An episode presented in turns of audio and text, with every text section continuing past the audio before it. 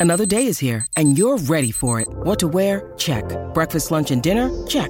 Planning for what's next and how to save for it? That's where Bank of America can help.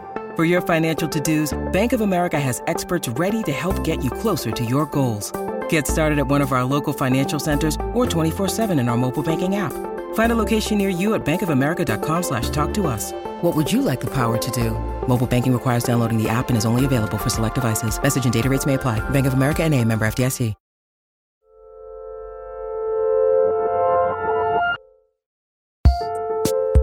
And welcome to another episode of Working Overtime. I'm your host, Karen Han. And I'm your other host, June Thomas.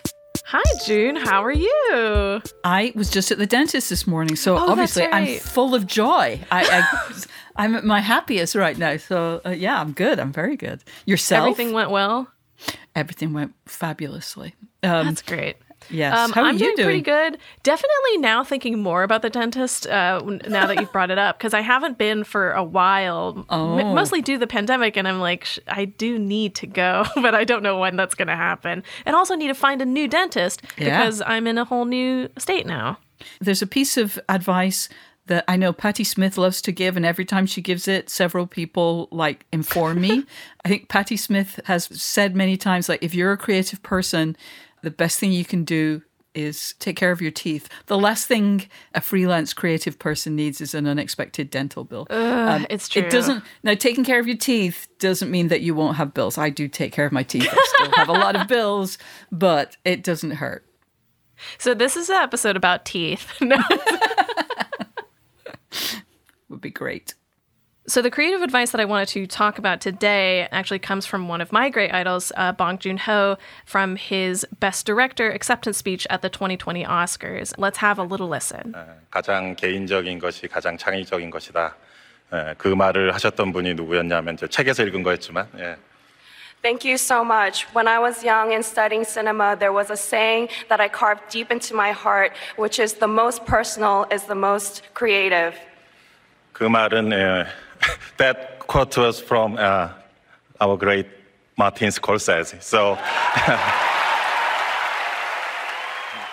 As two people, you and I, June, who've worked mostly in nonfiction and journalistic spaces, I feel like our relationship with separating or merging personal ideas or feelings in our work is both more and less complicated. How do you consider your personal feelings with regards to the topics you do or don't cover? Well, so I can definitely do work for hire.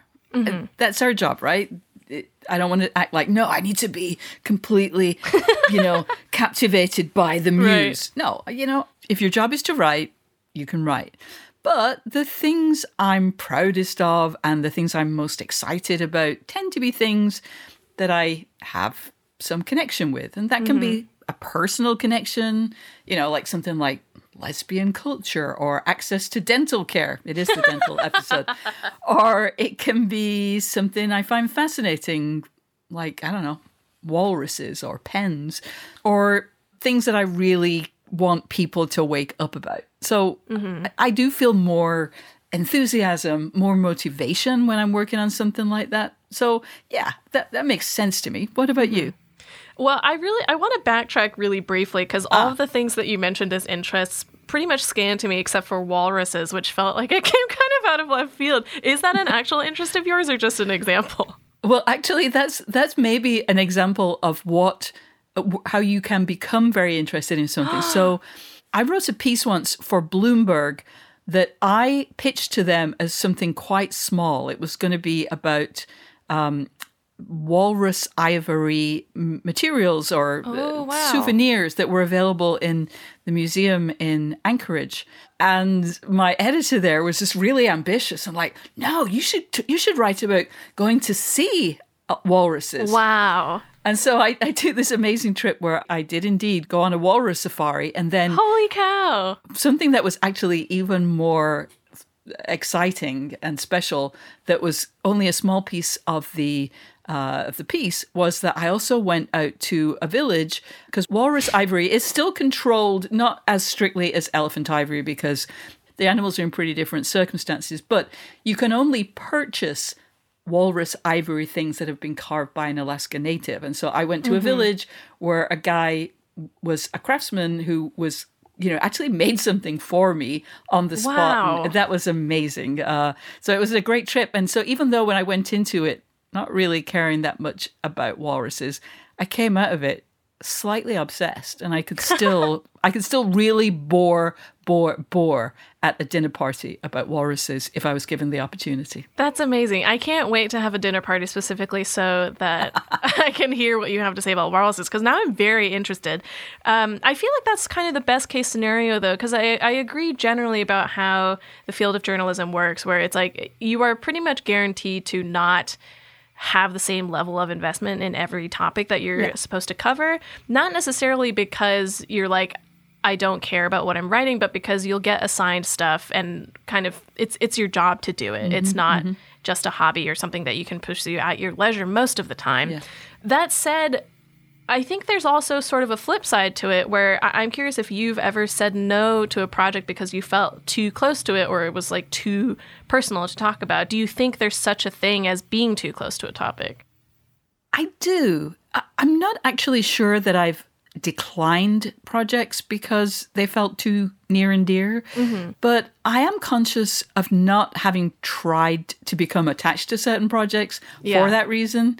And even if it's something you don't spell out for yourself, on some level, you know that you have to be willing to expose things. If you go into a story, you can't hold back. And if you have a sense that you're going to be tempted to pull punches if if you know if you get to that stage you don't want to put yourself in that position so i think a lot of us just kind of on some intuitive level know that we shouldn't you know mm-hmm. There are just as you shouldn't write about something that you're personally invested in like literal investment the mm. ethics of writing the ethics of writing about your friends are pretty clear you should not do that. But writing about subjects you have feelings about is a more gray area, and I, I think you have to go with your gut in those situations. Yeah, I totally agree. Generally speaking, I feel like I'm just sometimes wary of it, of the idea of being too close to something, just because having a point of view is important. Like, there's no Yeah. way when you write about a topic that you're going to be completely removed from it. But Yeah. at the same time, if you, as the journalist, aren't specifically the subject, you don't want to put too much of yourself in that story at the risk of kind of diluting what you're ultimately writing about or making yourself too available to the public, as it were, because your life is private. Like, my life is my life. That's not what I'm trying to put out there. Do you feel at all the same way? Yeah, I'm very conscious, especially the, the last part. You know, mm-hmm. I love talking about myself. you know, that's one of the many reasons I love being one of the hosts of Working. But I don't necessarily like being talked about. So mm-hmm. I am very conscious of putting some things off limits. So I'm not even tempted to overshare on those subjects. Yeah. Does your idea of personal boundaries um, change at all if the project you're working on is fiction as opposed to nonfiction, as we've just been talking about? You know, I'm not sure. I haven't written much fiction or worked on feature projects, but at the same time, I'm pretty sure that I would not be capable of being inventive enough to maintain that separation, even if I was, you know, working in a fictional realm. Like, I'm the kind of person whose subconscious is always revealing itself. Like, I'll. I'll get into an elevator with a guy who needs a shave and I'll start, you know, humming Attend the Tale of Sweeney Todd. And That's I, so I don't mean to and I don't want to, but like I know that about myself. So I, I'm just pretty sure I'd end up oversharing Yeah, whatever my fair. intentions were. It's definitely dangerous. I feel like it can sort of backfire, I think, sort of as you're talking about, in a way that you don't intend for it to. I'm thinking here specifically about like all the gossip that kind of flared up around the movie Marriage Story and people wondering about how much of it was directly based on the director Noah Baumbach's relationship with his previous wife, Jennifer Jason Leigh, and even stuff about like bad art friend, for instance, where Yes. it's like, where do you draw the line? Like, how much do you want your personal life to be what people talk about when they see your movie or read your book or something like that? Exactly. I I would not want people to be trying to figure out where I was in my story and what was true. But I also, yeah, uh, all of the examples you quoted, I'll add, um, you know, cat person, uh, and I'm really torn on that because I am the only person in the world who was willing to, you know, go out there and argue that Beyonce's Lemonade wasn't necessarily autobiographical, but, but who also yeah, I read a book or a story, and if a character drinks a lot, I start wondering, hmm, is the author having an alcohol problem? You know, like, it, Yeah. It, to be clear, I don't think that's really fair or something I should do, but it is what I do. And so, in a way, it's a little glib to say, but I don't think there's such a thing as coincidence. I wonder if there really even is such a thing as fiction. Is it really just the author's subconscious trying to figure things out or to, you know, hum the Sweeney Todd theme? Uh, so I don't know, but to answer your question directly, I don't think I'd have the guts to even try and fictionalize myself. And I'm also not sure that I'm inventive enough to create a whole new existence. It's tough to do. Like we just had the episode with Isaac's interview with Fanula Murphy, who made a whole new language, and I was like, "How? I, that seems impossible to me. How right? do that? Right. But I think that about fiction generally. I remember mm-hmm. talking to Rumaan Alam, you know, a previous host who, you know, one of his amazing novels had just come out. And I knew in my questions I was saying, But is it you? Where are you? And, and he's just like, It's not. It's not me. And in some ways, it's not something I'm even capable of conceiving of that fiction is Yeah. just pure invention. I thought about that a lot in that one Succession episode too, where Stephen Root's character is talking to the Willa who just wrote a play, and he's like, "So you just make up stuff?" And it's like, "Yeah, that is what it is." All right, we'll take a quick break, but we'll be right back with more working overtime right after this. This episode of Working is brought to you by Progressive Insurance. Hey, listeners, whether you love listening to in depth interviews and discussions of craft and the creative process, or whatever the heck it is all the other podcasts you listen to do, you call the shots with what's in your podcast queue, right? And guess what? Now you can call the shots on your auto insurance too. Enter the Name Your Price tool from Progressive. The Name Your Price tool puts you in charge of your auto insurance by working just the way it sounds. You tell Progressive how much you want to pay for car insurance, then they'll show you a variety of coverages that fit within your budget, giving you options. Now that's something you'll want to press play on. It's easy to start a quote, and you'll be able to choose the best option for you fast. It's just one of the many ways you can save with Progressive Insurance. Quote today at progressive.com to try the Name Your Price tool for yourself and join the over 28 million drivers who trust Progressive. Progressive Casualty Insurance Company and Affiliates, price and coverage match limited by state law. Your brain needs support, and new Olly Brainy Chews are a delightful way to take care of your cognitive health. Made with scientifically backed ingredients like Thai ginger, L-theanine, and caffeine, Brainy Chews support healthy brain function and help you find your focus, stay chill, or get energized. Be kind to your mind and get these nootropic chews at olly.com. That's O-L-L-Y.com. These statements have not been evaluated by the Food and Drug Administration. This product is not intended to diagnose, treat, cure, or prevent any disease. Hi, working listeners. In this episode, we're talking about one of my favorite quotes from the director Bong Joon Ho. So, we're wondering do you have a favorite quote from one of your favorite creators? Share it with us by sending an email to working at slate.com, or better yet, give us a call and leave us a message at 304 933 WORK. That's 304 933 9675. We would love to hear from you. All right, now back to the show. To circle back to Bong Joon Ho, or I guess Martin Scorsese's creative advice, I completely understand the quote in that, as we sort of discussed, I think at the top of the episode, you're going to be the most fired up about projects that are about the things that you actually care about. I said about so many times, but you get what I mean. Um, and if something isn't significant to you, why bother tackling it at all, right? Yeah, I agree with that, but I'm also aware that so far in this episode, we've been talking about this from the creator's point of view and what we're comfortable revealing. And I think it's worth just taking a moment and thinking about how it is for people experiencing the art that comes out of these uh, projects. So, for example, I think a lot about the work of Pedro Almodovar. He's a filmmaker whose work has probably been the most important in my life. You know, mm-hmm. his his career has has kind of coincided with significant moments in my life. It- That's so he's just cool. you know, he's been my filmmaker for decades. Oh, And, you know, he's made about 22 feature films. And I would say that about 18 of them have been pretty much the same movie. About the same thing.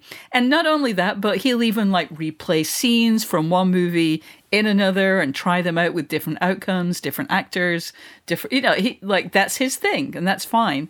I think these are things from his life, mm-hmm. parts of his life, questions that he's trying to figure out. And I find that fascinating these are, you know, the movies I keep returning to. These are the movies that have kind of given me the most or have made me feel things most intensely. Mm-hmm. And they work, I think, because it's so personal to him. And I mentioned earlier that that was true for about 18 of his 22 movies. Well, the other four, they're kind of terrible. Or that's unfair. they're not terrible. They're not terrible, um, but they're just not as interesting. You know, like his most recent movie, Parallel Mothers, mm-hmm. some good performances, one great one, but it's kind of empty and in parts it's just kind of dumb. And I think that's because it's an issue movie. It's not a feelings movie. Mm. And I think he cared very much about the issue, but I think yeah, and obviously I'm projecting onto a great filmmaker's oeuvre. So, you know, this is just my insight and who am I? But I don't. So, eh, so I guess what I'm saying is, I while I don't want to be oversharing or for people to be wondering, ooh, what's she accidentally revealing there? I'm very happy. I'm overjoyed, in fact, when great artists are willing to do that. Yeah. People like Almodovar and Bong Joon Ho. So, what is your favorite Almodovar? Oh my goodness. Or you know, do you funny? have like a top three or something? The reason I'm hesitating is that some years ago, actually, I think probably about 10 years ago now, I wrote a sort of a completist, obviously no longer complete, mm-hmm. where I list, you know, I wrote about all these movies, I put them in order. And I hate to contradict myself and just like name another movie if it's not the one I officially picked. But I love those like Volver, Talk to Her, even, you know, those mm-hmm. movies that are just very clearly about Almodovar going through life stages and just yeah. kind of figuring things out about his family or his past or about Spain. Um, but in a personal way, not when it's just like, we really need to deal with this law that's just been passed. Like, yeah, no, don't make, or don't make a movie about the economy. That's not, you know, I don't want to be that person who's like, stay in your lane, bro, but stay in your lane, bro. totally understandable. And I have one last question, which is Do you think I'm at all misinterpreting the quote that we are talking about? Is there a different meaning behind it that I'm just not seeing? I don't know. I don't know. It's a koan. Mm. I suspect that this will be a question that you'll think about a lot over the years to come. And and now you've got me thinking about it too. So this will be something for us to uh, ponder for many years, and it almost doesn't matter if we're misinterpreting. We're we're interpreting, right? That's true.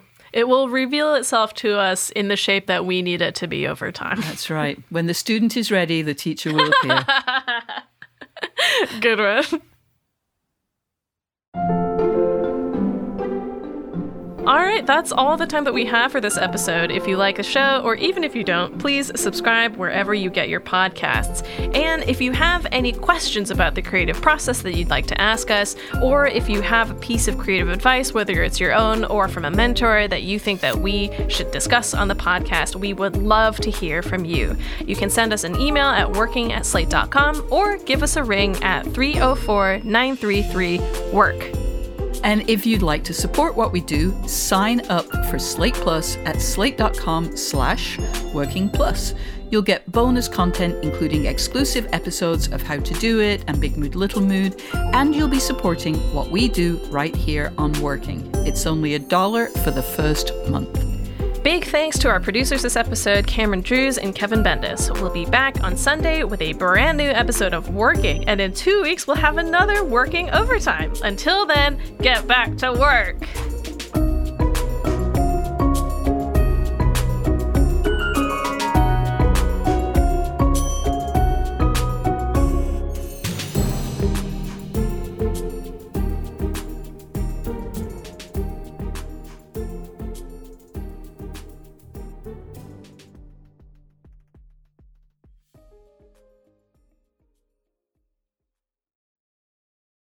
This is the story of the one. As head of maintenance at a concert hall, he knows the show must always go on. That's why he works behind the scenes, ensuring every light is working, the HVAC is humming, and his facility shines. With Grainger's supplies and solutions for every challenge he faces, plus 24 7 customer support, his venue never misses a beat. Call quickgranger.com or just stop by. Grainger, for the ones who get it done.